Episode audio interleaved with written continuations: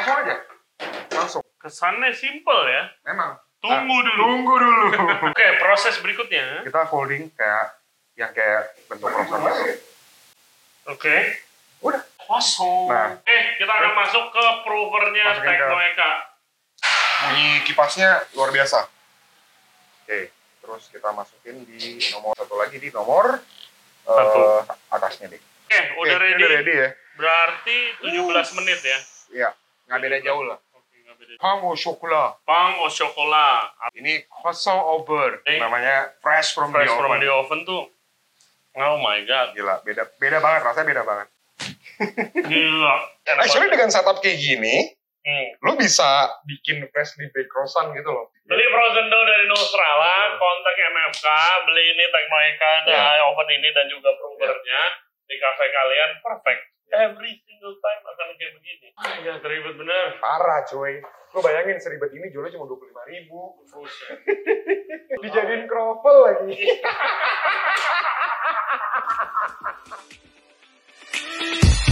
Hello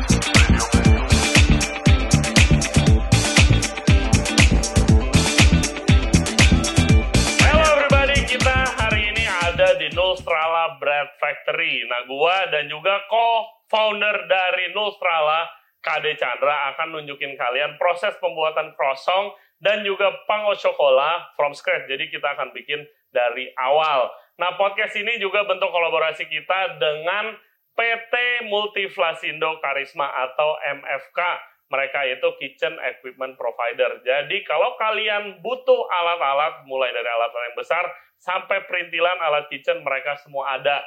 You guys definitely should check them out. Nah, kali ini kita mau proof dan juga break croissantnya nanti menggunakan mini combi oven dari Teknoeka. Tipenya itu Teknoeka E EKF 423 NTUD untuk ovennya. Dan juga untuk provernya itu Teknoeka E EKL 823N. Nah ini nih, jadi tipenya. Jangan sampai salah beli tipe. Nah karena croissant itu dan juga pangau coklat proses pembuatannya lama, kita harus langsung mulai. Jangan lupa subscribe di Ray Jensen Radio, di YouTube, Spotify, semuanya kita ada. Follow kita di Instagram seperti biasa. Dan juga kita ada di TikTok. Oke, kita langsung mulai prosesnya. Let's go. Oke guys, akhirnya Regency Radio bikin uh, konten tentang proses croissant dari awal sampai akhirnya. Ini ada Chef KD Halo. Chandra, uh, dia adalah raja di Ganying raja. Chef KD Chandra, co-founder dari Nulstrala, juga Mantel MO atau MO Ya. yang kemarin gua pop up. Betul. Bisnisnya ada banyak, ada Nulstrala, ada B2B, dan juga ada restorannya juga dan lain sebagainya. Oke. Mana Chef? Ah, Oke. Selamat datang di tempat saya yang kecil. Iya, gue baru pertama kali ke sini. eh, Kamu pertama kali ke sini? yes, Oh iya pertama kali. Kalau ke bakery production ini kedua. Sebelumnya ke Brown. Oke. ya kan? It's uh, amazing to see sih alat-alatnya ternyata eh, yang dibutuhkan buat seorang bakery eh sebuah bakery production tuh Banyak.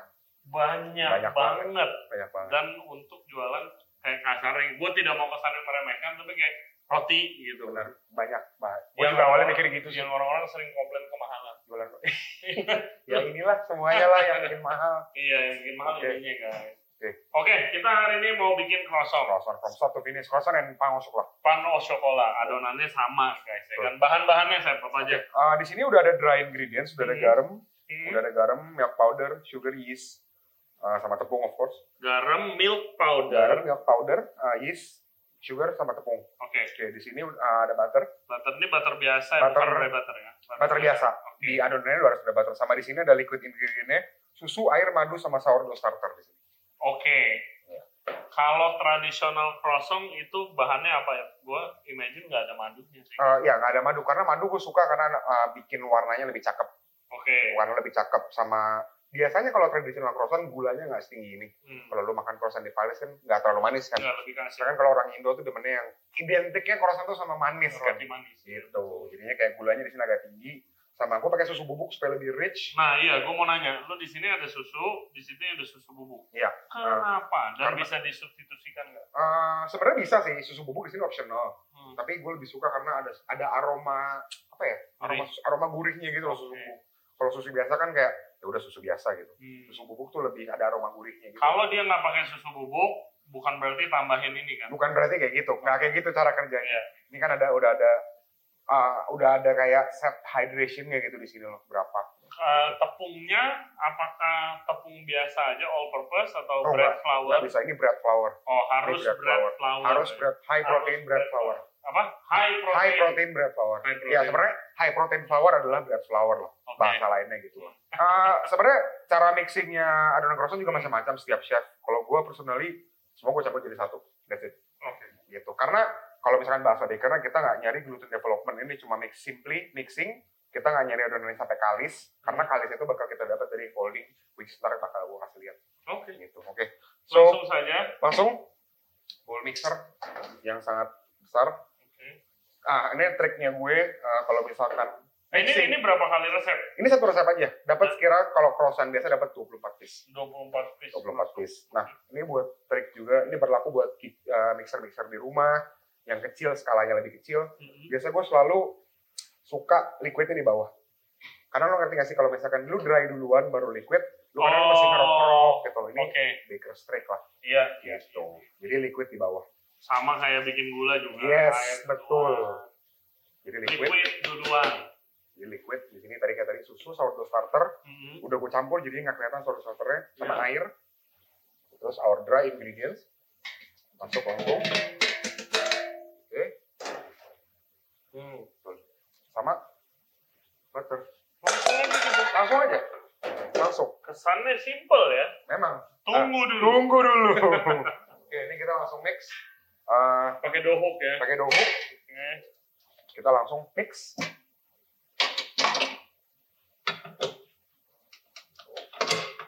Oke, ini kita bakal di set di speed 1 dulu. Speed 1, kita naikin. Kita nyalain. Jadi total mixing time itu sekitar 12 menit. Jadinya gue bakal taruh di speed 1 sekitar 5 menit dulu. Speed 1. Speed 1 5 menit dulu. Lima Atau menit. low speed lah, low speed. Oke, Kak. Buat. Uh, supaya dia nggak terlalu cepat panas adonannya. Oke. Jadi kayak kita nyari nanti final dough temperaturnya sekitar 24 derajat Celcius Oh, penting juga final dough. untuk konsistensi ya. Jadi supaya tetap konsisten karena variabel itu banyak banget. Ini baru salah satu, belum kita belum ke lamination, kita belum ke Iya. proofing, banyak banget varia- variabel buat bikin Oh, croissant. iya. Eh, 24 derajat. Maksimal 24 Oh, derajat. maksimal. Maksimal 24 Kalau derajat. enggak nggak terlalu Hmm, pliable. bukan terlalu variabel. Nanti ini kan kita mau nginepin nih di Hmm. chiller. Jadinya adonannya keburu hidup gitu. Oh, Keburu oh. hidup karena kan ada yeast kan. Yeast kan hidup gitu. Sedangkan kita mau dia lebih santai, chill, tidur dulu. Kalau orang bikin pakai eh, homemade starter, bisa nggak? Sourdough croissant. Sourdough. Oh bisa, cuman wah, Beda lagi rasanya. Pakai yeast aja lama banget biasanya naiknya. Apalagi pakai sourdough. Sourdough kan kayak very very slow kan. Ini dia bakal naiknya di mana? Di chiller. Di chiller besok dia bakal ngembang sedikit, tapi kan yeast itu kan lebih Iya di Chill. dengan room temp dianget. gitu. Nah, kita nggak mau dia nge-proof uh, terlalu gendut. Oke. Jadi kayak cukup develop lactic flavornya, cukup kayak develop uh, funky-nya gitu. Gitu. Oke. Oke, ini udah 10 menit. 10 menit ya. Tadi rencana 5 menit, Hmm. tapi eh, 10 menit ini, Eh, Ini- di speed speed Low low. speed, slow speed. Ya adonannya masih dingin kalau pegang. Oke, dingin. Nah, dingin, yes. masih dingin. Nah, ini kita bakal uh, bakal nit lagi, tapi speed kedua yang lebih kencang sedikit supaya dia lebih kuat sedikit adonannya. Tapi nggak lama-lama kayak cuma dua menit aja gitu. Oke, oke ini udah bunyi timer keduanya. Kita langsung angkut. Oke. Oke. Kalau misalkan mau dites pakai ini buat tes pandemi biasanya buat begini biasanya nih. Oke, ini suhunya masih 23 23 derajat. derajat. Masih 23. Suhunya 23 derajat. Gila. Masih 23. Pas ya emang pengalaman.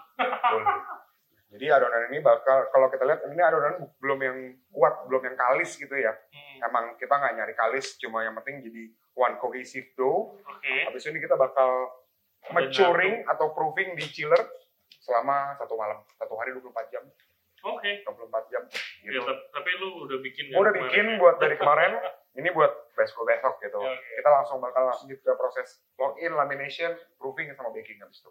Oke guys, let's go to the next step. Oke guys, tadi kan kita udah kasih tunjuk kalian proses mixing. Nah, kemarin Chef KD tuh udah bikin eh, adonannya satu lagi yang sama percis. Exactly the same recipe. Exactly the same recipe dan udah didinginin di kulkas. Ya kan sekarang kita mau lanjut ke proses yang namanya lamination. Oke, kenapa harus didiemin di kulkas dulu? Eh, sebenarnya Sehari. sebenarnya itu preferensi orang sih kalau misalkan dulu kan lu di Prancis lama ya. Hmm. Kalau kebanyakan metode lama tuh sehari eh, hari ini bikin adonan, Hmm. hari itu juga langsung Iya, iya. Dulu Kalau belajar gua- begitu. Kalau gue sih suka karena di sini kan ada sourdough-nya nih. Hmm. Kalau misalkan lu cium adonannya lebih funky gitu loh. Iya. Kayak ada ngomongnya lactic lah. Lactic acid-nya tuh ada gitu. Karena pakai starter. Karena pakai starter dan ada yeast-nya juga sih. Oke. Gitu. Tapi ya gue suka rasanya lebih ke develop, adonannya lebih mature ngomongnya. Mhm. Soalnya lebih mature sih karena dia kayak yeast-nya kan aktif di sini kan. Iya. Tapi kenapa harus dingin supaya nggak overproof Oke. gitu. Terus ini udah kita masukin ke freezer selama 24 jam. Nah sekarang kita bakal, ini kan adonannya bentukannya masih nggak jelas nih. Iya. Kita bakal nyari ukuran supaya dia nggak bisa ngepasin sama, si eh, dry dry butternya. butternya. ya ini dry butter namanya. Oke, apa? Jadi kan kalau croissant selalu pakai dry butter, Selalu. bukan pakai butter biasa. Iya. Bedanya apa? Kalau dry butter tuh, kenapa ngomongnya dry butter? Hmm. Eh, karena ini butter fatnya tinggi. Oke. Terus dia lebih heat resistant. Oh, Dia lebih resistant. Jadi kalau kita gini-gini ini dia nggak dia nggak nggak nggak cepet lele gitu. nggak cepat lele. Kayak gitu. Oke. Ini malah yang lumayan tinggi sih. Fatnya 84 persen. 84% fat. One of the Oke. highest, one of the highest in the market, available market. Oke, kalau gitu sekarang lu nyari ukurannya Kita nyari supaya ukuran nih. supaya ngepasin itu. Oke. Hey guys, kalau kalian suka konten seperti ini, jangan lupa like the video dan juga subscribe ke channel kita, Ray Jensen Radio Podcast. Back to the show. Oke. Jadi sekarang kita bakal eh, nyari kita bakal nyari ukuran yang sesuai sama butternya dimensinya berapa Hmm, supaya pas nanti kita ada namanya teknik yang nge-lock in butternya di dalam adonan hmm. jadinya presisi dan pas Oke. gitu. Eh, ini kemarin adonannya udah ditipis sekitar sekitar sekitar ukuran eh, 20 dua setengah senti ini 25 mili ya. Hmm. Berarti kita bakal start di ukuran 25 mili kalau di sini. Nah, itu tuh per bakery beda-beda standar.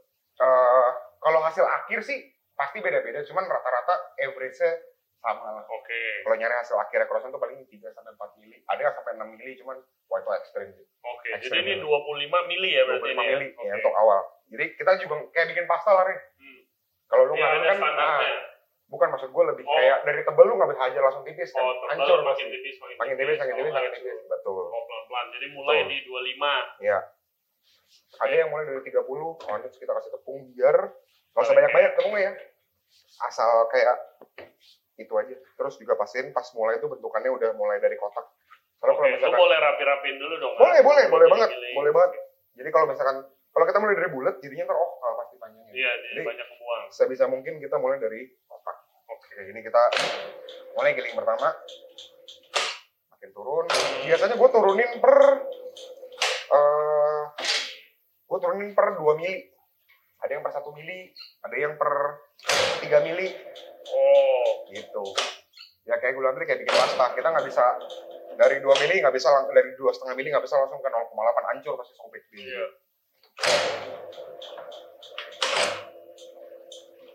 Oke. Ini kita nyari panjang kan tadi kan. Ini nyari panjang, sekarang kita nyari lebar.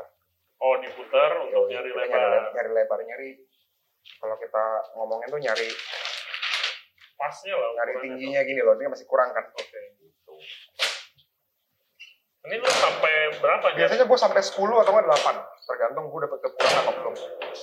Tergantung apa sih? Tergantung gue udah dapet kayak dimensinya apa Oh, belum. oke. Tapi biasanya gue nyari maksimal di 0,8 cm. Jadi sebenarnya awal ini nggak terlalu meter Uh, sebenarnya meter kalau misalnya terlalu tipis, jadinya ntar nggak seimbang sama butternya. Oke. gitu. Terus kita biasanya gue nyari tingginya udah dapat, oke tingginya udah dapat 30, lebarnya sekarang kurang 5 cm. Berarti lo harus ukur dulu ya. Betul, betul. ini berapa senti. Benar, kita harus nyari dulu. Biar cukup. Hmm. Paskan di 9, 10 kurang. Jadi biasanya antara 8 sampai 10 Ya ya. 8 sampai 10 kalau gue ya, Oke. kalau gue. Panjang Oke. udah. Panjangnya udah. Oke, ini sekarang kita udah dapat. Oh, ini agak kelebihan dikit, cuman nggak apa-apa kita bisa gini ya. Kita bisa gini ya. tingginya 30 sip pas Oke, sekarang buat sebelum masukin biasanya gue suka buat ngasih air sedikit Untuk biar ne- nempel biar lebih nempel. biar lebih nempel biar baterainya nggak lari-lari Oke, kalau tadi tepung biar nggak nempel ke mesinnya, ini kasih air buat lebih Oke. supaya lebih gampang. ini juga yang sebenarnya bikin croissant tuh trikinya tuh selain ya resep resep penting sih cuman lebih penting buat kayak feelingnya gitu loh feelingnya kayak baterai udah sesuai atau belum mean resepi pasti ada cuman feelingnya tuh juga harus kuat kalau bikin ginian Hmm. kayak konsistensi adonan sama Konsistensi adonan. sama si butter tuh nggak boleh terlalu jauh Oh iya, oke. jauh. Ini feelingnya Gitu. begini. Nah, Kalau nggak bisa jomplang. jomplang dan pecah jadinya nggak rata Oh. Dah. That's a great tip tuh. ya itu yang itu yang harus dilatih sih sebenarnya sih kalau bikin croissant makanya kayak kalau misalkan orang nanya resep croissant gue pasti gue kasih aja gitu loh karena karena Feeling juga. feelingnya ini yang harus dilatih Kayak Nah, ini ujungnya lu potong, terus kita balik terus kita jadi kayak ibaratnya kita lipat jadi kita lu lipat. Nah. Oke. ini namanya tekniknya French lock in kalau nggak salah French lock in. lock in which is kayak ini butternya di lock in di dalam adonan gitu Kayak bikin puff pastry dulu gue di sekolah. yes betul exactly the same sama kayak papa istri Ya kalau bisa, ya ini kan nggak harus pakai mesin ini ya, mesin dosimeter ini. Mau bisa pakai tangan. Bisa. cuman ya PR. PR dan- nggak konsisten. betul I mean not necessarily jelek enggak juga Iya. cuman susah lah susah banget Oh, susah, perlu banget. skill. Susah Gue gue di, di di Prancis di kota kecil, one of the best kosong dan ever had. pakai pakai tangan terus kayak God. kalau pakai tangan tuh sangat Technical. Technical dan harus lebih jalan lagi. dan betul dan Itu lu tekan kenapa? supaya baterai pas kita giling nanti dia nggak lari Oh, oke. gitu jadi kita ini jadi lock in gitu loh Ini banyak banyak tekniknya ya, jadi definisi di lock in nggak usah Oke. eh, kursus bikin croissant. Aduh. sekarang kalau misalnya kita lihat di sini udah ada tiga lapisan Hmm. Katanya kamarnya sih Iya, Iya. slow. satu dua tiga Nah, ini nih, Li kasih lihat kamera ini. Oke. ini udah ada tiga lapisan dough butter dough Tuh, yes. Oke. sekarang kita bakal melakukan yang namanya double fold Double fold. double Nah, fold kalau nggak salah kan banyak tipe-tipe, banyak banyak kan caranya. Ada yang one does not necessarily better than the other kayak misalkan gue sukanya double fold Hmm. double single contohnya Lalita sukanya single single terus Hmm. uh, siapa lagi sukanya double double itu ya masing-masing preferensi Oke. chef aja gitu ya udah mendingan praktekin aja. Bingung lah double. ya, ini kita namanya double fold atau book fold namanya nah untuk nyari berapa tadi kan kita dapat di sini uh, no, satu se- satu senti satu senti satu senti kan kita langsung kayak gitu lah Hmm. berarti di sini kita udah harus nyari tiga jadi kayak bukaan di croissant bukaan di croissant bukaan di rollingnya tuh gak ada tiga gitu Hmm. supaya pas masuk nggak hancur Iya, karena kan 10 10 10. betul tapi biasanya gue suka lebihin 32 Gitu. just in case lah oke ini masuk oke Wow. Selama ini gue mikir bakery itu ilmu ilmu pasti gitu loh. Tapi ternyata banyak feelingnya juga. bread ya. making enggak kalau cake making iya Oke. I mean recipe is another thing cuman Iya. teknik itu juga penting feeling apalagi proving gitu oke kita udah nyari panjang sekarang kita nyari lebar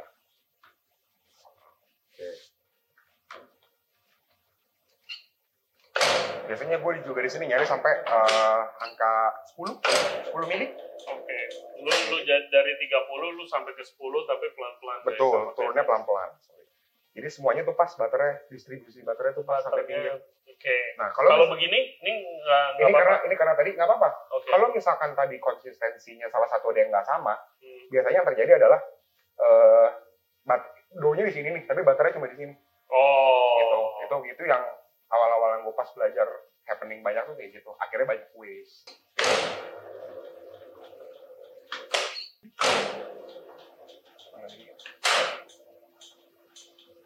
oke. Oke, ini lu mau lipat nih ya. ya ini gue mau ini gue mau kasih yang namanya double fold. Ya kayak tadi gue bilang ada yang orang yang langsung awalnya single dulu ada yang langsung double. Kalau gue sukanya double dan habis single. Nih gue kasih lihat Lah, lagi air sedikit aja Jadi ini banyak-banyak style ya. Nanti kalau Benar. baker-baker yang Betul. nonton kayak ah salah.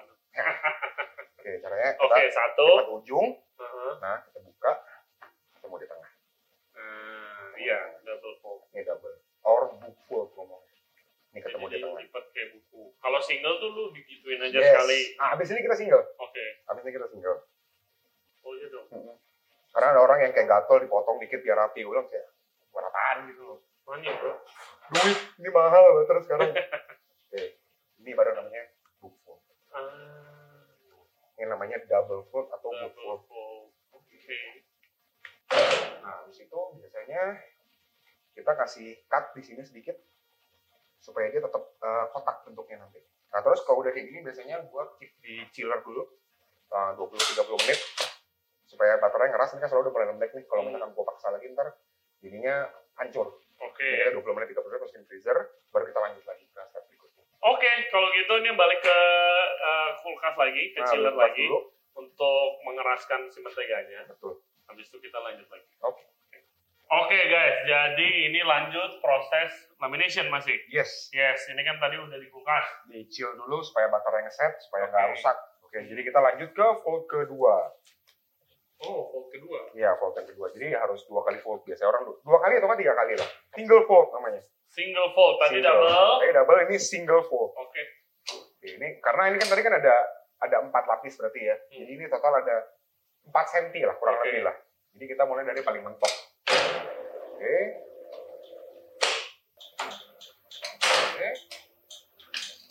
Begitu kita dapat panjang, kita langsung cari lebar. Lebar. Penting buat kita supaya tetap kotak. Oke, kita turunin lagi ke 23.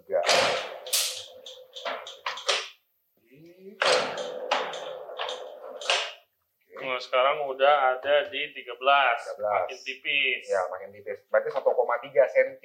Hmm. Oke, biasanya patokan gue tuh sampai eh, ya 13, berarti gue, gue putar lagi. Oke, kita putar. Ini kita rapiin supaya Boleh gak sih kalau itu gatel lu potong gitu sekarang? Nah, itu juga gue sering dulu eh, gue sering nanya, boleh nggak sih dipotong? Gue prefer untuk enggak karena eh, resep ini udah sesuai dough to butter itu 30%. Oke. Kalau misalkan kita potong, jadinya berubah rasionya tuh. Hmm. Jadi potong kita se last minute mungkin. Oke. Gitu nanti pas shaping baru. Oke, ini kita di satu senti. 10 satu senti. Satu senti kita turun ke 8. Nah. Ini kita udah gini kan? Gila kalau pakai tangan sih ribet banget. capek, capek banget. Terus ya nunggunya lama, jadi habis fold lu eh, ini masih nunggu adonannya dingin lagi, terus sama kita kasih air Oh, dikit buat folding lagi. ya, buat folding lagi supaya lengket. Ini juga nggak semua orang bilang pakai air bagus, tapi ya gua menurut gue ini works buat gua, jadi ya gua lakukan gitu. loh. Hmm. Ini single Ini fold. single fold namanya. Ya, sama tekniknya kita nyari tengah, terus begini. Oh, kalau tadi tuh Nah. kayak buku, Benar. jepit dua gitu. Ini kayak Oke, jadi numpuk. dilipat gini. Yes. Oke, ini basically ini udah kita resting lagi, basically ini udah ready to roll untuk di shaping.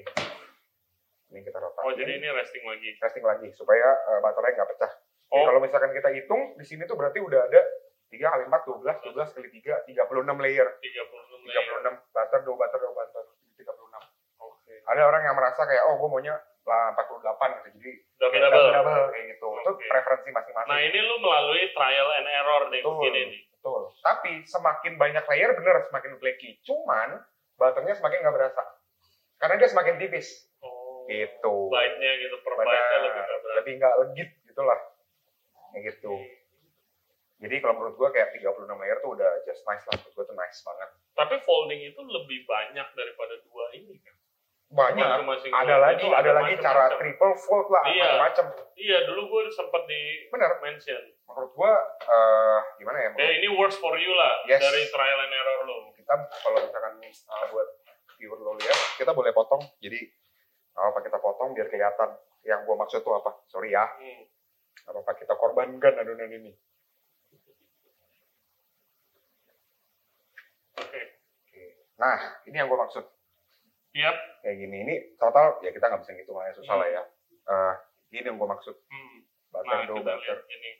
Benar. Butter dough, butter dough, Butter dough, butter dough. butter dough, butter dough. Nah, segini lah. Ya, nanti kalau misalkan pas di baking tuh kelihatan tuh lapisannya ya ini yang jadi lapisan itu. Hmm. Nah, ini layernya ini. Oke. Nah, next step apa, Sep? Next step kita bakal resting lagi ini, terus kita bakal langsung shaping. Oke. Oh, resting lagi. resting lagi. Yes. Oke, udah kembali lagi dari kulkas. Nah, ini Benar. sekarang kita dalam proses apa? Eh, kita langsung mau roll out buat kita shaping. Oke, jadi dari Jadi ini lamination kita ke shaping. Ke shaping ini kita mau langsung eh, nyari tipisnya idealnya berapa, langsung kita shaping habis itu bentuk triangle atau panel coklat atau yang lain-lain lah biasanya. Tapi lu masuk dari tadi pindah-pindah itu chiller kan? Ah, Chiller. freezer, Oh, freezer, freezer. freezer. Gua Oke, pindah freezer. Freezer berarti bukan chiller. Iya. Oke. Oke, eh, ini juga adonannya udah semi beku lah ya, Hmm. semi beku. Eh, triknya buat crossan gini, kalau misalnya pakai freezer, Hmm. adonan itu nggak boleh terlalu beku atau nggak pas di roll pecah. Oke. Jadi kayak kayak kayak keras patah gitu loh. Jadi kayak masih sabar. Ini agak masih ada bunga es sedikit, tapi ini oke lah. Hmm. Oke, kita lanjut ke sini ya. Lanjut ke dos sheeter lagi. Ininya berapa, Sam? Eh, ini kita mulai di 30. Ini, ngerti. Nah, 30. Oke. Sorry. Oh, ke sono naik. Yoi. Sorry, gua bukan baker. Gua Aman, aman. Dulu, Nah, kita kita udah 18. uh, feeling itu juga kita bisa kayak kita main ininya gitu loh, bolak-balik kayak semak- semakin dia ini kan tadi agak keras nih. Hmm. gue bolak-balik tuh supaya dia Room time ya lebih lebih lebih turun. lembek, lebih pliable lah ngomongnya. Iya, turun temperaturnya lah isi. sekarang itu penting buat kalau tadi kan lihat gue nggak pakai penggaris kan sekarang tuh udah penting buat kita nyari tinggi karena tinggi tinggi ini akan menentukan tinggi crossan kita nanti sedangkan kita nyari ukurannya exactly 30 cm Oke, gitu jadi kayak sekarang kita udah mulai kira-kira ini 25 25 cm 25 tadi. berarti kita biasanya gue lebihin sekitar 5 cm lah jadi atas bawah kan dipotong tuh biasanya tuh Heeh. nanti kita nanti gue kasih lihat. Iya, gua gua belum belum kebayang. yes oke basically kalau final shape-nya kita nyari ukuran segitiganya 30 cm Iya, otomatis kan ini kan kita bentuknya kotakan nih kan. iya. Biasa gue jadiin 5 cm, dua setengah, dua setengah supaya dipotong gitu. Iya. oke, oke. Sekarang kita nyari tinggi. Oke.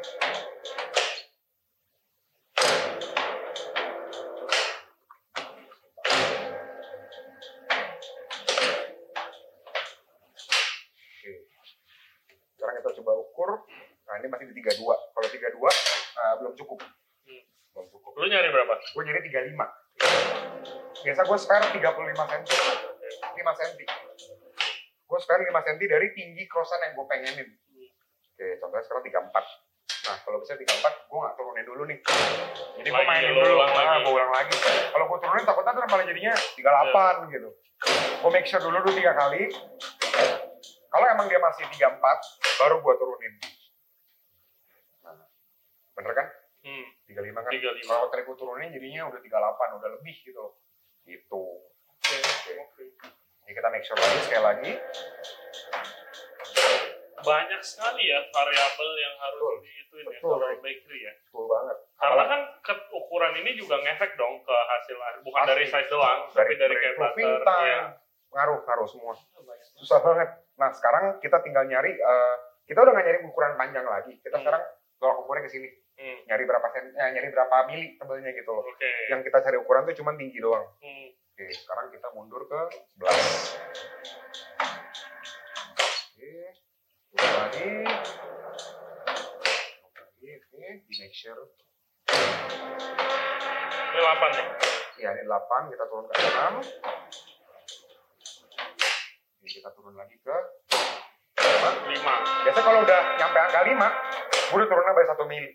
Gue Oke. takutnya kalau 2 Iya, terlalu kan. tipis gitu. Gue mulai turunnya ke 1 mili. 4. Ya, dan terus kalau udah tipis-tipis gini tuh biasa gue udah main tepungnya agak banyak. Oke. Takutnya dia lengket. Kalau udah lengket, gue udah bubar. Nah, dulu pas gue belajar tuh, ini pas tipis gini nih robek. Wah, kesel banget itu sih. Oh, oke. Robek. Karena ini udah rinci banget kan. Oke, sekarang kita di... Lu nyari berapa terakhir? Gue nyari 3 sampai tiga setengahan lah kira-kira lah. Oke. Oke, Kita mau sekali lagi, habis itu udah selesai. Sekali lewat. Sip. Transport bag. Yoi. Oke, Sip. Angkut. sekarang kita langsung ke meja. Dan- Sorry, Ray. Sorry. Yes. Oke, akhirnya kita sampai di proses shaping, Shaping. ngebentuk krosongnya. Yes. Oke, apa aja yang Eh, kita lakuin? kita bakal trimming Hmm. uh, bagian pinggir-pinggirnya. Oke. Biasanya pinggirnya tuh kita pakai buat adonan cinnamon roll. Hmm. Basically kan udah adonan sama butter nih. Oke. Sayang kalau dibuang. Oh, gitu. Kalau di Prancis, kalau di Prancis juga banyak yang dipakai buat next batch. Hmm. Cuman gue males kalau kayak gitu lah. Jadi nggak Oke. konsisten. Jadinya biasanya gue pakai buat cinnamon roll atau apalah gitu loh. Hmm. Gitu. Jadi, Iya, karena di Prancis croissant itu bukan premium produk ya. oh iya, bukan ya? No, Bukan kayak di sini ya? gila no. no. Kalau di sini kan, wah, sekali punya aja. Ah, ayo lah, ayo lah. Oke, eh, ini tadi kan kita nyari 35 cm. Hmm, Nah, kita tepat di 35 cm. Oke. Ya, jadi kita bakal nyari idealnya tuh eh, satu banding tiga, satu tinggi, tiga kaki, Hmm. gitu. Jadi Kita kita bakal, Oke. oke. Jadi kita bakal Oke. nyari di, oke di sini kan satu sama 30. Oke, Oke, ini akan jadi uh, tinggi si nanti. betul Oke, sekali, oke. betul sekali. Oke, sekarang kita trimming. Nah, kalau misalkan tadi lu nanya, boleh nggak di trimming pas lamination? Iya, Gua bilang nggak boleh, iya, cuman- saya. Lu akan trimming lagi di sini gitu loh, gitu.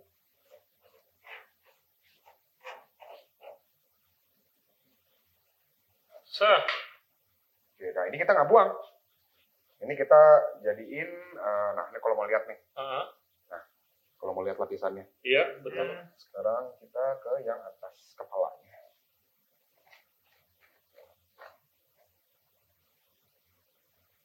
Oke. Nah, kita bakal bagi dua adonan ini jadi eh, setengah jadi pain au chocolat, Mhm. setengah jadi uh, croissant au beurre. Kosong. Butter croissant. Nah, yang tadi trimmingannya itu lu olah lagi. Gue jadi- olah lagi, jadi, jadi, eh, cinnamon roll lah, cinnamon jadi roti manis. Basically ini cuma, ini kan udah roti nih sebenarnya, nih. Hmm. udah kayak roti, jadi sayang kalau dibuang. Iya, iya. Gitu. betul, betul. Oke, Nothing goes to waste kalau jadi businessman. Oh, of course. Oke. Sekarang kita bakal ini ada alat namanya uh, cookie cutter ya ngomongnya ya. Iya, Cookie cutter. ring cutter Kita itu bakal- buat nandain ukuran kan. Yes. Bisa juga pakai yang kayak gini. Cuman kan PR kan satu Iya. satu satu ini kan sekali lima langsung. Exact. Betul. Kita nyari di 10. Tadi gua OCD aja sih gua suka make sure lagi di sini. Oke, 10 pas. Oh, gila feelingnya. Sorry nih. Nah, kita bakal mulai di marking dulu. Kita marking Hmm. there. There. Oke, kita karena setengah bakal kita pakai, jadi kita cuma sampai Iya. situ aja. Oke, terus sekarang, sorry, kita bakal trimming bagian pinggirnya.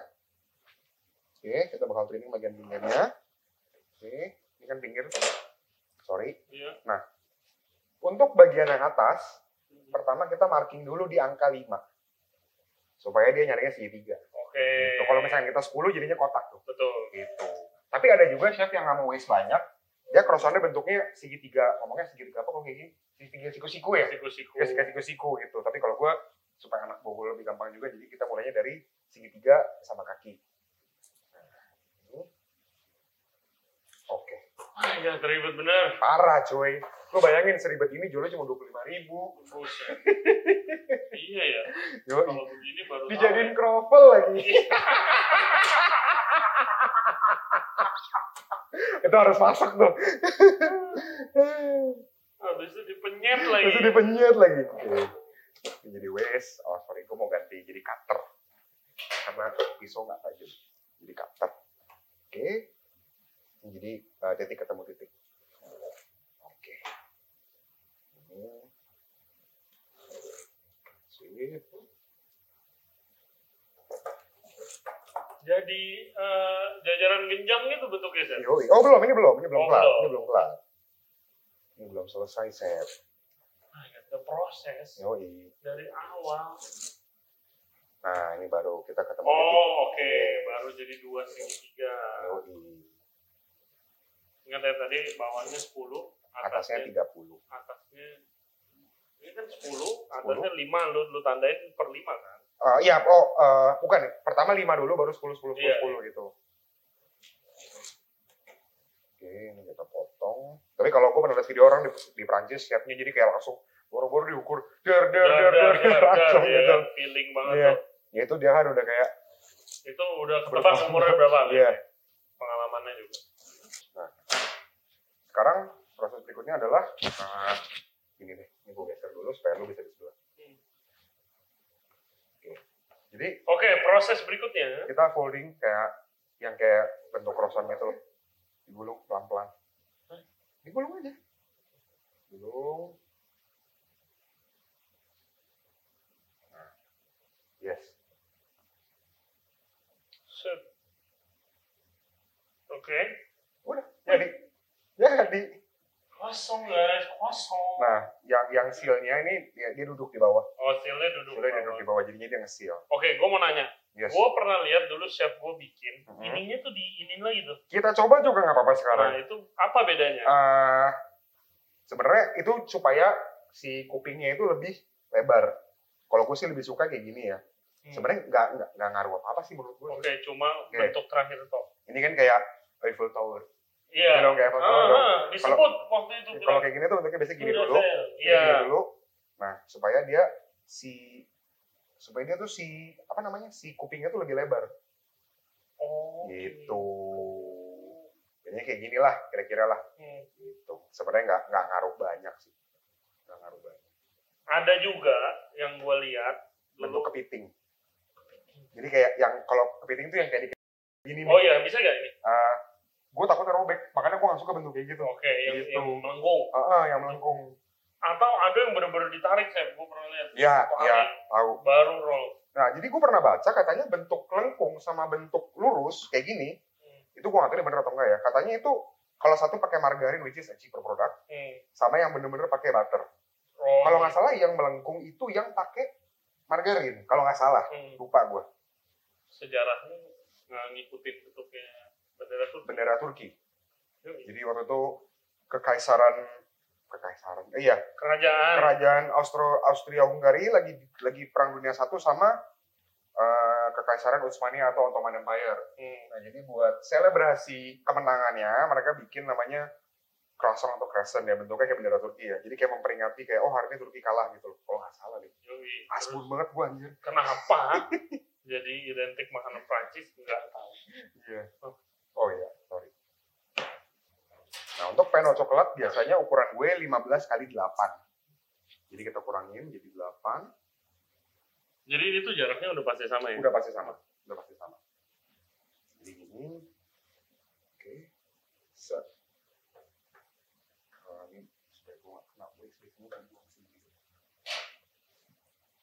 Pang coklat itu artinya roti coklat. Roti ya, coklat.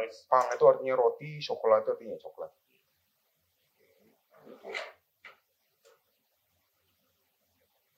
Lima belas kali delapan. 15 kali 8. Oke. Biasa satu banding dua kurang dikit.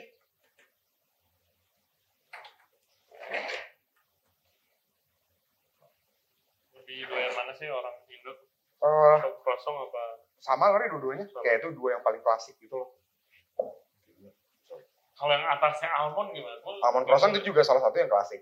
Iya, tapi laku gitu. Laku. Di Kayak top ada. top 3 itu top 3. Top 3 klasik croissant eh, croissant, Hmm. croissant almond sama pangos coklat. Oke. Kalau pengen coklat bentuknya kita cari eh, rectangle. Nah, ini ini Coklat. coklat batom, coklat batom merek ya mereknya nggak usah disebut. merek yang bukan sponsor, tapi, tapi coklatnya bagus. ya, coklatnya bagus. Oke, biasanya kalau panen coklat tuh kita mulai satu di sini, Mhm. terus kita lipat, terus taruh lagi di atasnya. Oh. Nah, tinggal digituin, tinggal diginiin aja. Pangos coklat gitu. Secoba Sep. Coba, coba, coba. Boleh, boleh, boleh.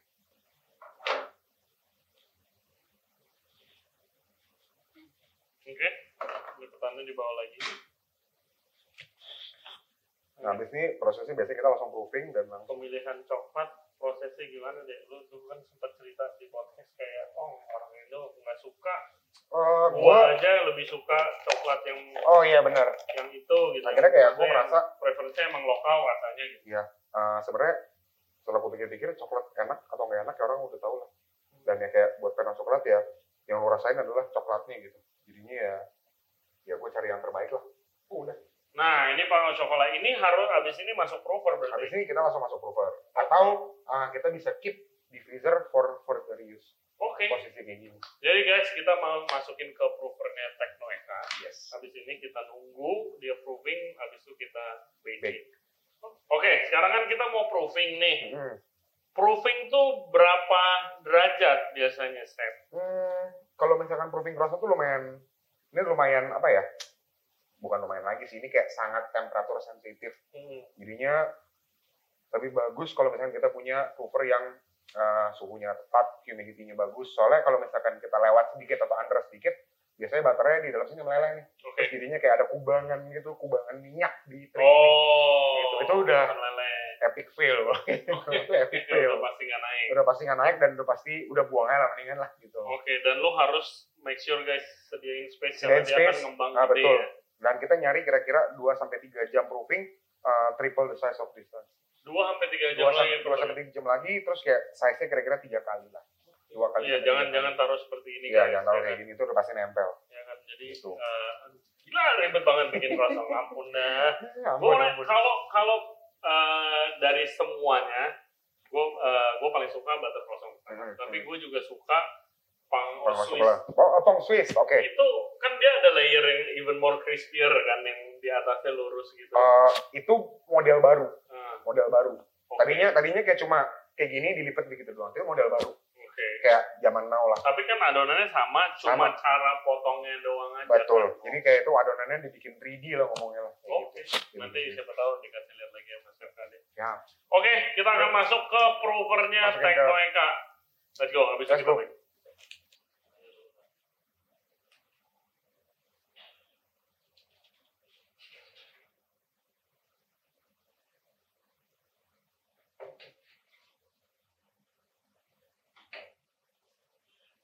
Oke guys, sekarang kita mau mulai baking croissant dan juga pang au. Nah, Tekno Eka-nya ini ovennya udah di preheat, oke, Eh, di presetnya ala Chef KD. Nah, lu nge-bake itu di angka berapa derajat biasanya? Gua nge-bake di 180 selama 18 menit biasanya. Oke, jadi 180 selama 18. menit. Itu bisa beda-beda dong setiap chef biasanya. Ah, beda-beda juga. Iya. Beda. Ada yang lebih suka lebih gosong, ada yang suka lebih pale. Kalau gua personally gue suka yang agak agak gosong lah. Oke, Dikit-dikit lebih gosong. jadi 180 derajat 18 menit. Ya. Nah, oven ini Tekno Eka EKF 423 NTUD ini itu ada banyak presetnya. Jadi kalian bisa masukin resep, bisa sampai 100 resep. Nah, gunanya apa sih gunanya? Biar kalian yang nge-set, anak buah itu atau staff kalian tinggal, Tinggal mencet, mencet. Nggak ngatur suhu sendiri. Kadang mau diatur humidity-nya juga, karena biarpun ini kecil-kecil, tapi ini uh, fiturnya itu udah kayak combi oven, ada steam, steam roast, dan juga ada ngeros. Kadang-kadang anak buah nggak ngerti ngesetnya, salah, mendingan kalian masuk langsung di preset. Nah ini udah preheat nih, Banyak terjadi di tempat saya. jadi udah gampang, anak buah tinggal pencet aja udah nyala. Ini udah naik nih suhunya. Nah, suhunya udah naik. Nah, ini kan 180 derajat, tapi di sini kalau kalian lihat itu 215.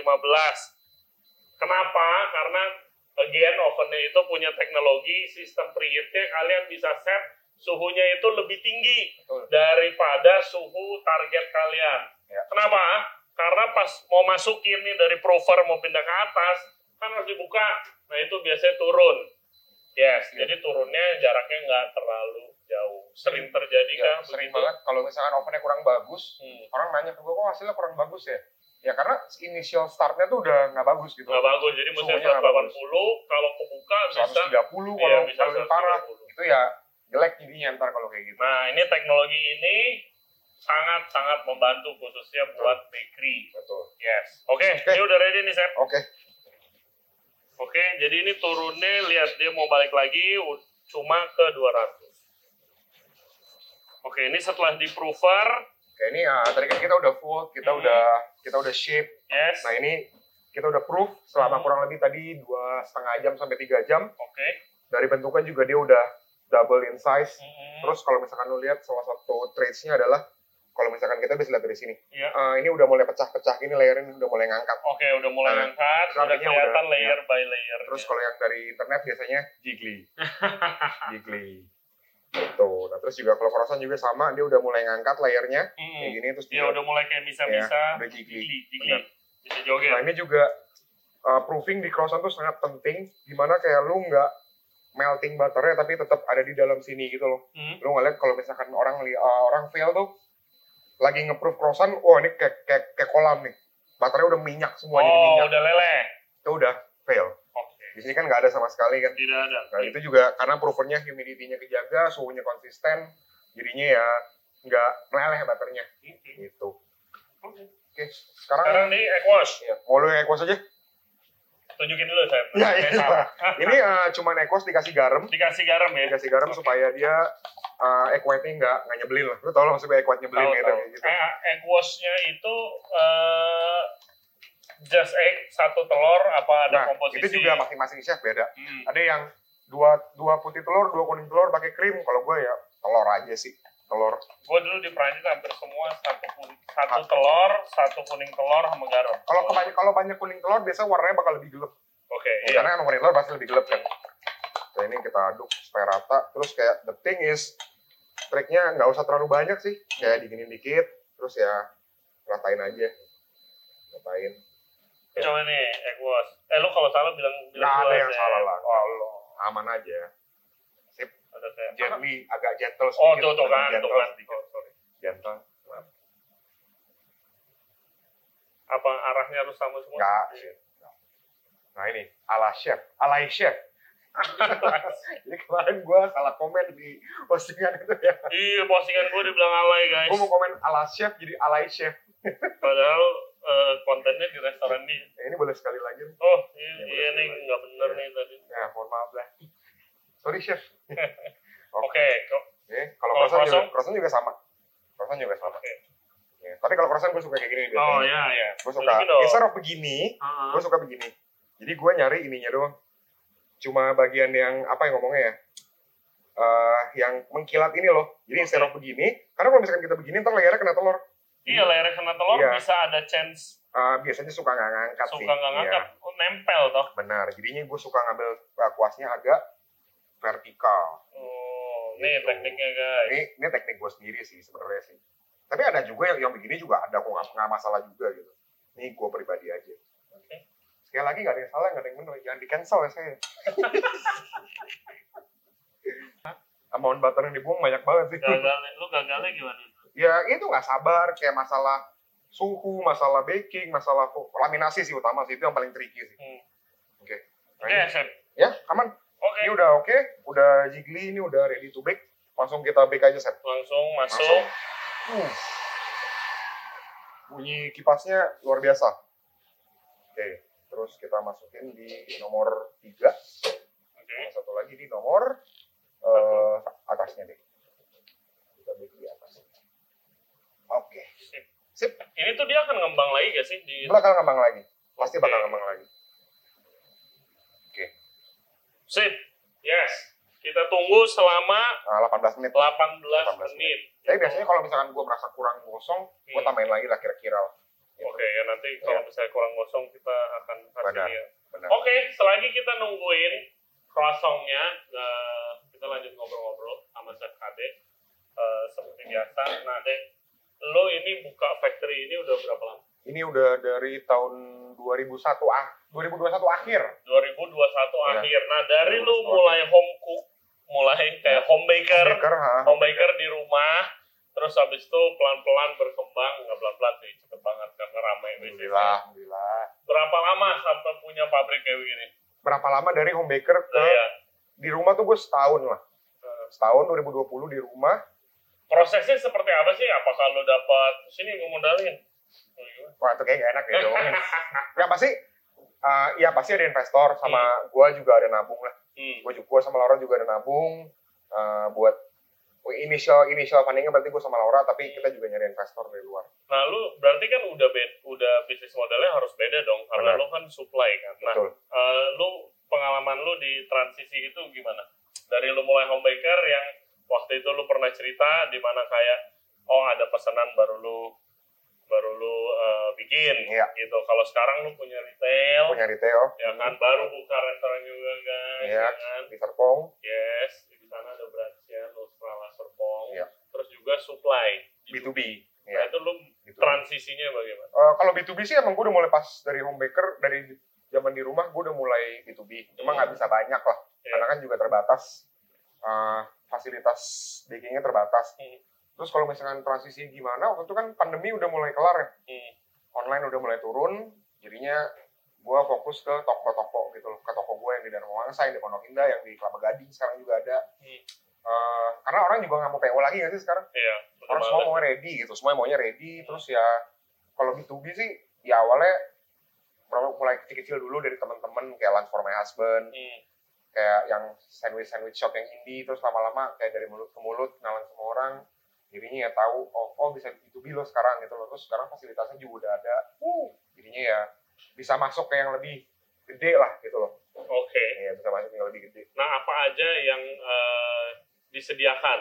Jasa yang disediakan sama oh, produk mungkin produk Iya, produk. kalau produk gue basically semua roti kalau misalkan gue masih bisa bikin dan MOQ-nya kena minimum quantity-nya kena gue Hmm. bikin Oke. jadi nggak necessarily mesti croissant atau artisan atau sourdough gitu loh I mean, roti tawar juga gue bikin Oke. roti manis gue juga bikin brioche gue juga bikin gitu loh Salah lo bikin. salah gue bikin ya Asal roti. atau roti dan gue bisa bikin dan MOQ-nya kena gue pasti bikin Oke. gitu Kuncinya ya roti ya. Kue lo belum melayani. kue gue belum kalau di cafe udah ada kue cuman ya buat buat sendiri lah Oke. buat sendiri lah karena gue emang gak fokus kue kan Hmm. gitu Nah, untuk lu eh, switching eh, ke croissant, wah ini udah iya cakep ya. dia udah Wow. udah gede gede dia Nah, lu apa eh, untuk ke croissant, itu Hmm. kapan mulai lu belajar croissant? gue belajar Karena kelas kan nggak mungkin sedikit nggak mungkin kalau lu cuma fokus untuk sourdough doang. benar benar Iya kan? benar benar terus gue gue tuh pertama mulai croissant itu pas masih di rumah sih gue belum belum ada alatnya segala macam Hmm. kan dan gue emang dari awal Tangan. Enggak. Oh, gue dari awal emang nggak mau bikin pakai tangan oke. jadi gue nggak bisa bikin pakai tangan karena menurut gue buat apa gitu loh Hmm. Lu nggak bisa supply banyak pakai gituan Iya. waktu itu gue ngelihat uh, chef Doni Hmm. chef Doni Muhadi kayak dia boleh ngepost croissant banyak wah keren banget nih gitu loh pas gue pindah ke sini gue beli sitter belajar belajar belajar ya trial and error sih sebenarnya sih Hmm. kayak dulu kurangnya apa sampai resepnya apa yang kurang pas gitu gitu loh The the biggest challenge apa? pas Pas lu buka bisnis ini pas factory. pasti ya kayak otomatis biggest challenge itu kayak dulu kan ibaratnya yang kerja cuma gue Laura sama dua orang kan Hmm. sedangkan di sini kayak gue punya tanggungan lebih gede karyawan lebih banyak Iya. ya challenge-nya adalah gue harus nyari sales lebih gitu loh Hmm. daripada gue di rumah gitu loh Strateginya apa sih lu nyari sales sebagai gue selalu penasaran nih sebagai seorang sebuah bisnis yang layaninnya B2B lu nyari salesnya gimana? kalau gue pribadi ya kita main aja kita main aja sih. Hmm. Ya, Kalau kayak zaman dulu kan salesnya ngiter. keliling kan Zaman dulu tapi zaman dulu Iya. sekarang kan kayak kita nongkrong aja kayak kita nongkrong biasa gitu loh kenalan kenalan oh iya gue punya usaha roti loh ya terus masuk dari situ Hmm. gitu ya kayak gimana kita nongkrong kayak kemarin di Fox Hmm. gue ngomong sama Chef Wim Hmm. kayak eh bisa kali supply roti bla bla dari kayak gitu aja Oh. gitu Oke. gitu sih Berarti lu inget gak siapa pertama restoran atau kafe yang oh klien B2B gue yang pertama Klien. klien B2B gue yang pertama itu uh, sekarang dia udah buka sandwich shop uh, si Michelle Santoso. Hah ini itu? Michelle Santoso. Michelle Santos Yo, iya, Rocket Deli shout out. Rocket Deli anti shout out. Wow anti. Anti shout out. Eh itu uh, kak kelas kok bro? Ya oh iya. Wow. Michelle Santoso oh tuh dia pertama ya itu kali. klien pertama Oh my gue God, small world. Ya small world. Oke Chef KD, kalau begitu kita lanjut ke Q&A. Jadi uh, seperti biasa guys, Regency Radio kemarin udah upload foto Chef KD di semua sosial media kita. Minta pertanyaan buat dia. Yang paling menarik kita udah kumpulin. So thank you very much for the questions dan keep them coming. Oke, Chef KD yes dari Ed Hansen Lianto. Ini katanya temen lu nih. Iya. Hansen Eh, suka sharing-sharing sourdough. Iya. dulu dulu banget Sourdough friends. Oke, apa kiat-kiat tembus market event di Jakarta supaya sukses seperti Chef KD? aduh enggak lah Kan makanya enggak kan Gua eh lo lo enggak boleh itu Gua dong kan lo lah eh, mungkin kelihatannya ya kelihatan emang yang kelihatan di luar tuh emang bagus belum tahu ya dalam kan dalamnya punya punya bisnis eh, banyak, cabangnya banyak, Iya. ya kan? Eh, kelihatannya sukses, ya kan? Apa strateginya? kalau gue pribadi sih eh ya kayak tadi gue bilang main sih Hmm, main kenalan sama F&B business owner. Ya, intinya kayak personal branding lah. Dari kita koneksi per- dan koneksi. personal koneksi branding. itu penting banget sih. Kebetulan ya gue merasa beruntung ya. Sebenarnya gue merasa kita semua beruntung lah. Hmm, kita di komunitas F&B chef-chef yang saling support satu sama lain. Ya betul. bukan yang saling ngata-ngatain kayak mungkin kayak zaman dulu atau kapan gitu Iya, iya. Kita harus support Eh, gitu. rahasiain supplier, ya rasa supaya kita nggak ada sama sekali. Rahasiain eh, resep, ya, kita nggak ada. Even kayak gue nanya ke temen gue kayak eh bentar set ini dong dikasih gitu. Udah tuker MG aja abis itu makan Betul. gratis terus Makan MG gratis ya. MG gitu. Di grup kita ada istilah MG, makan gratis atau minum gratis. Ray kayaknya eh, ini udah ready deh Ray Oke, oke. udah ready nih Udah ready guys. gue sambil gue cek dulu coba ya Coba. gue cek dulu ya uh dikit lagi boleh Oke. dikit lagi boleh Ya, jadi karena beda oven itu eh ya, beda pembakarannya beda beda ada, timing ya ada sedikit adjustment lah. betul pasti ada nggak mungkin oven oven ini merek ini sama merek ini tuh sama nggak mungkin pasti ada adjustment ya. Yes. Oke, pertanyaan kedua dari Militerisia. Untuk seorang homemaker, jualan dari rumah nih, saya kayak, kayak gue dulu eh. Nasehat apa yang bisa KD kasih supaya cepat berkembang?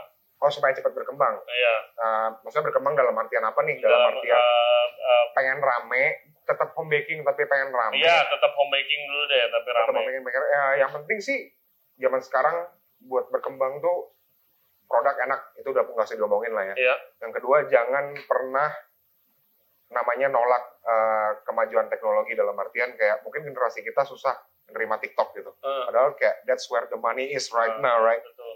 utilize semua kayak gitu-gituan online TikTok orang bilang konten lu alay fuck it bodo amat sih Hmm, ya nggak sih Iya. kayak lu juga bikin bukan alay sih konten lu yang kocak-kocak itu yang kemarin Iya. gue gitu iya. which is itu yang laku gitu zaman itu yang sekarang marketnya itu yang Benar. orang cari dan it works uh, bukan Betul. soal konten aja tapi soal produk, jangan terlalu idealis Betul. soal teknologi alat betul dan yang lain-lain Iya. semuanya embrace lah embrace embrace the teknologi. change betul embrace the change oke at ivtjng underscore cing cing cocing IP cing mau eh, mau nanya yang paling penting dalam sebuah bisnis bakery itu apa sih? Yang paling penting dalam semua bisnis bakery eh, yang pasti resep. Hmm. resep udah harus bukti udah harus melalui R&D Hmm. yang kedua eh, fasilitas. Oke. Fasilitas tapi tergantung skalanya berarti berapa ya. equipment eh, dan infrastructure ya equipment infrastructure. Kalau misalkan gue bicara dari bisnis semua jalan adalah yang penting resep Hmm. manpower koneksi dan infrastruktur fasilitas. Ya, fasilitasnya lo harus dingin suhunya harus benar benar. Alatnya juga alat harus sesuai. Alat harus sesuai. Nggak harus yang mahal tapi sesuai gitu. Betul betul. Ini kayak yang ini nggak terlalu mahal. Ini nggak terlalu mahal tapi hasil bakarnya bagus. Nggak terlalu mahal. Harganya kalau kita kan tahu kalau chef itu uh, convection sama kombi. Ya. kan? Convection berarti uh, biasa oven yang ada kipasnya namanya Betul. convection kalau kombi itu combination. lu steam roast sama steam roast Ya. nah ini biasanya convection harganya lebih murah kombi oven tuh harganya jauh Wow. bisa 3, 4, 5, 6, 10 kali lipat ya tapi ini Tekno EK EKF 423 MTUD ini harganya convection tapi punya fitur-fitur kombi yang tadi kita Betul. udah sebutin ya kan bisa steam bisa steam roast dan juga bisa nge-roast nih nge-bake Ya. Eh, kalau perlu provernya juga ada itu Tekno EK EKL 823N dan juga eh, tadi fitur-fiturnya banyak bisa nyimpen resep Ya. bisa preheat yang suhunya lebih tinggi sangat berguna buat kalian. Kalau kafe-kafe kecil gitu membantu banget sih membantu banget. Gua gua liatnya gua visualize kalau misalnya kafe kecil yang mau punya open kitchen buat Betul. estetik betul. bentuknya nggak terlalu besar. Betul. Terus fiturnya bisa banyak. Jadi kalian bisa masak makanan yang rada complicated juga Betul. kesannya. Jadi nggak cuman gitu-gitu doang. Iya. ya cuma pancake pancake pancake. Kayaknya ini udah ready deh oke udah ready. udah ready ya. Berarti 17 menit ya. Iya nggak beda jauh lah. Oke ini pang au chocolat. Pang au chocolat artinya roti coklat. oke ini croissant au beurre. Croissant ya, oke. roti croissant lah ya guys. croissant au beurre oke. Oke. Eh, buat beberapa orang mungkin warna segini tuh kayak terlalu dark ya cuman Mhm. menurut gua ini kayak the Ini perfect color preference lo. preference masing-masing Ya, ada masing-masing maker ada preference terus kalau misalkan kita angkat ini very light Mhm. very light uh, very crunchy Oke. berasa lah berasa light lu mau coba Mau Mau coba coba angkat gitu. Mana sih chefnya? aman lah tapi ini angkat sudah Oh, lah Oke. katanya chef Oke. very light ya Light. terus yang gue suka out warnanya out warnanya even gitu Hmm. warnanya cukup even Oke, Dan- berarti pembagian suhunya pas. pembagian suku pas untuk eh, untuk oven sekecil ini Hmm. out pembagian warnanya sangat bagus banget sih menurut gue Oke. warnanya bagus terus pembakarannya pas jadinya kayak enteng Hmm. very light warna wow-nya juga enak. Kalau lu lihat begini sebagai orang yang udah lumayan ngerti eh, croissant nih, Viennoserie kayak Hmm, begini, hmm. lu lihat dari mananya sih croissant bagus? Oke, Apa- kalau Kalau kasat mata gini kasat, doang ya? kasat mata gue ya, yang penting yang pasti bentuknya, Hmm, bentuknya, even. bentuknya even, warna sama dia ngangkat atau enggak layernya. Oke. Ini kan pasti udah kayak traits croissant itu flaky atau enggak kan garing atau enggak eh, kelihatan gitu loh, laminasinya sempurna kayak gini. Gue nggak bilang nggak ada yang sempurna sih sebenarnya. Iya. sih. Ntar gue dibilang sombong. Ya, at least Sorry bentar Oke, ininya. oh iya bunyi.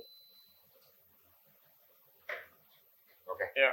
Terus kayak kelihatan kayak flaky dari warna, dari crunch-nya. Jadi kalau kalau layernya kelihatan satu-satu seperti ini, Iya. itu kemungkinan besar garing. Bukan kemungkinan besar pasti Oh, garing. pasti garing. Pasti garing. Mau coba panas-panas? Apa? Ah, Mau mau coba panas-panas? Oke. Ini apa namanya? gue sebagai baker ini juga kayak benefit. Bukan benefit ini kayak salah satu keuntungan lah. Gue bisa taste freshly baked croissant Iya, every day. Itu karena ya Iya. karena eh, ternyata beda banget ya kalau misalnya ada terms fresh from the oven tuh, Yes. ya kan? This is literally fresh iya, from the oven. fresh from the oven. Oh, guys. Masih panas. Hmm. Kayak di Paris zaman dulu. Emang beda banget sih guys. Beda Kalian banget. kalian harus ngerasain sih Iya, someday namanya fresh from fresh the from oven. the oven tuh. Oh my god. Gila, beda beda banget, rasanya beda banget. Oh my god. Gila. Beda emang ya, tiap kali gila. Nah, jangan gitulah. Gak enak lah. Banyak yang lebih enak. Kalau kalian mau croissant seperti ini di kafe-kafe Anda, Pakai Teknoeka. ya, hubungi Nusrala. Iya. Actually, Enak actually dengan setup kayak gini, Hmm. lu bisa bikin freshly baked croissant gitu loh. Ya. Tapi ya tapi kayak mungkin lu beli frozen dough dari supplier, Ya. dari kue juga bisa. Oh, oke masuk. Beli frozen dough.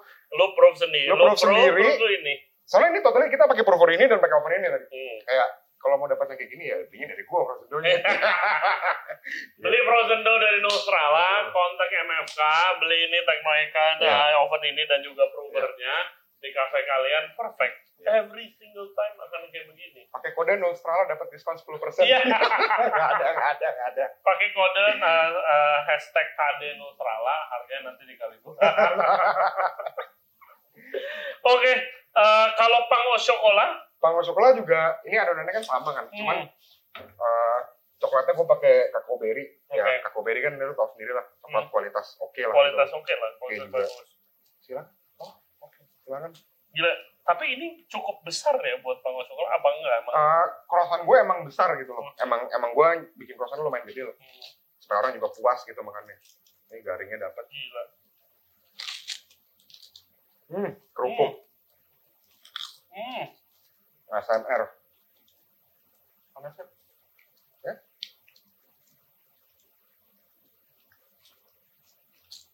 Kayak orang Indo tuh kalau misalnya dibilang panggung coklat gini, kayak oh coklatnya sedikit gitu guys. Kok sih coklatnya sedikit? ya? Gue personally gue pakai eh, dua, satu baton pakai dua itu standarnya dua lah. Hmm. Kalau dibilang sedikit, harusnya enggak sih, harusnya ya pas aja gitu loh. Nah, berarti kliknya. Hmm. Gue kemarin nyoba di Broad itu sourdough fresh from the oven rasanya beda, Beda banget. jauh. Ini croissant juga beda banget sih rasanya. Yang penting fresh from the oven itu pasti Hmm. beda lah. Heaven. Oh.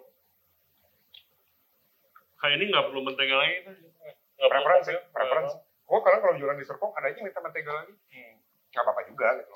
Nah lu kalau misalnya dari pengalaman lu nih deh, Indonesia tuh suka croissant juga atau roti-rotian tuh yang kayak gimana sih? Nah, Mereka suka yang garing. hmm, Bateri of course. hmm.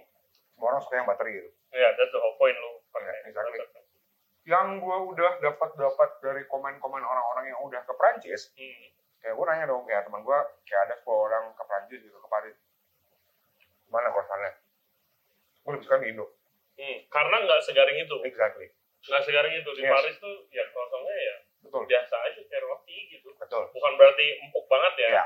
Nggak, pokoknya nggak segaring Indo lah. Ya, dan kalau gue lihat video-video kayak traditional French bakery ya emang oh ternyata dia begini kayak gini ya. Emang goalnya bukan nyari yang kayak gini gitu. Iya, emang demennya orang yang Betul. nggak segaring ini. Iya mungkin ini kegaringan kali. Bukan kalau gue jualan kayak gini di sono kayak, eh, what is this a putain? Sama gue perhatiin kalau di Paris, dalamnya tuh selalu lebih kuning. Dalam Butternya beda nih. butternya. Butternya beda. Dan itu juga ada ada juga yang eh rasa pakai telur atau nggak pakai telur. Oh gitu. Itu juga dide- didebatin sih. Croissant nggak pakai telur, ada yang bilang pakai telur kayak eh, ada beberapa chef di Indo yang gue kenal pakai telur supaya lebih legit. Hmm, Ada yang nggak pakai telur, gua nggak pakai telur di sini. udah legit Ya. menurut gue. Mungkin kalau pakai telur, ya mungkin lebih legit lagi gitu loh. Oke, Hmm. oke. Nah, pertanyaan terakhir. At Yuita underscore, kejadian buruk apa yang bisa menjadi pelajaran penting dalam karir lu? Ada kejadian apa lu? Eh, Udah ada pesanan terus salah. oh ini oh ini, ini ini seputar karir apa seputar kehidupan pribadi nih? Oh terserah. Ini kalau kehidupan pribadi mah nggak cukup waktu itu. Aduh, nah. Ya, intinya kayak tiga bulan lalu ini kehidupan pribadi ya. Oke. Ini kayak tiga bulan lalu gue sibuk banget buka outlet di Serpong. Heeh. Kayak ini ya, gue sibuk di Mapreno, gue sibuk di sini, gue Iya, sibuk di oh, Serpong. iya. Kayak gue gue jadi nggak punya waktu buat orang-orang sekitar gitu, terutama buat cewek gue gitu. Hmm. juga gue berantem gede segala Iya. macem. Jadi intinya ya, ya kerja secukupnya aja lah gitu. Hmm. Susah sih, susah sih. kerja Gua- secukupnya aja lah. ya gue kalau soal itu waktu apa eh gue lagi di restoran Hmm. di Fis oh my god itu berantakan sempat berantakan karena gue nggak bisa nggak bisa apa find the balance gitu loh Ya. ya, kan? ya kita bisa belajar dari chef-chef yang eh, jauh lebih pengalaman dari kita gimana untuk work life balance katanya apalagi yang udah berkeluarga kan karena itu sulit sih soalnya Benar, sulit banget. ini restoran bisnis adalah bisnis yang Kayak most punya of bayi, the time lo harus ada di situ kita kayak punya bayi, Hmm. jagain terus. Lo harus ada di situ Yang punya gitu. bayi. ya oke it's all about priority guys Betul. thank you Chef Kade Siap. rosong lo sangat-sangat enak Ntar mau pulang deh. oh udah pasti tenang aja bisa disuruh Eh, oke Eh, thank you banget semoga sukses Amin. Eh, klien makin banyak Amin ya dan makin rame outlet-outlet lu. Amin. Oke, dan of course thank you pada PT Multiflasindo Karisma atau MFK untuk kolaborasinya. Ditunggu kolaborasi berikutnya. Betul. Nah, guys, ovennya ini Teknoeka EKF 423 NTUD yang tadi ya, ini supaya nggak lupa dan provernya itu Teknoeka EKL 823 nih di Ya. sini ya. Jangan ketuker Ya. tipe-tipenya karena beda. Ingat, kalau kalian mau croissant atau panggo cokola seperti ini, pertama kontak dulu dulu. Beli Ya frozen dough. Kedua, oh mungkin di ovennya dulu. Ya, kontaknya dulu. ya, betul. Habis itu kontak Nutrala, di di bag selesai Betul. buat kafe-kafe lihat. Yes. Visit outletnya Chef KD ada di Maple Endok. Kalau malam berubah jadi MO yang kemarin gua pop up. Terus Yes. ada juga Nutrala di Serpong. Betul. Ada di apa? Ada Mawasa Square Square. sama di Napa Coffee House di Kelapa Gading. di Kelapa Gading juga ada. Atau pesen buat B2B kebutuhan roti segala macam croissant ke Nutrala Bread Factory. Ya. Seperti biasa jangan lupa subscribe di Jensen Radio, di YouTube, Spotify, Apple Podcast, Google Podcast juga Anchor App. Follow Instagram kita di Regensen Radio dan juga di TikTok. And stay tuned for our next content. Stay safe, healthy, we'll see you next time. Bye.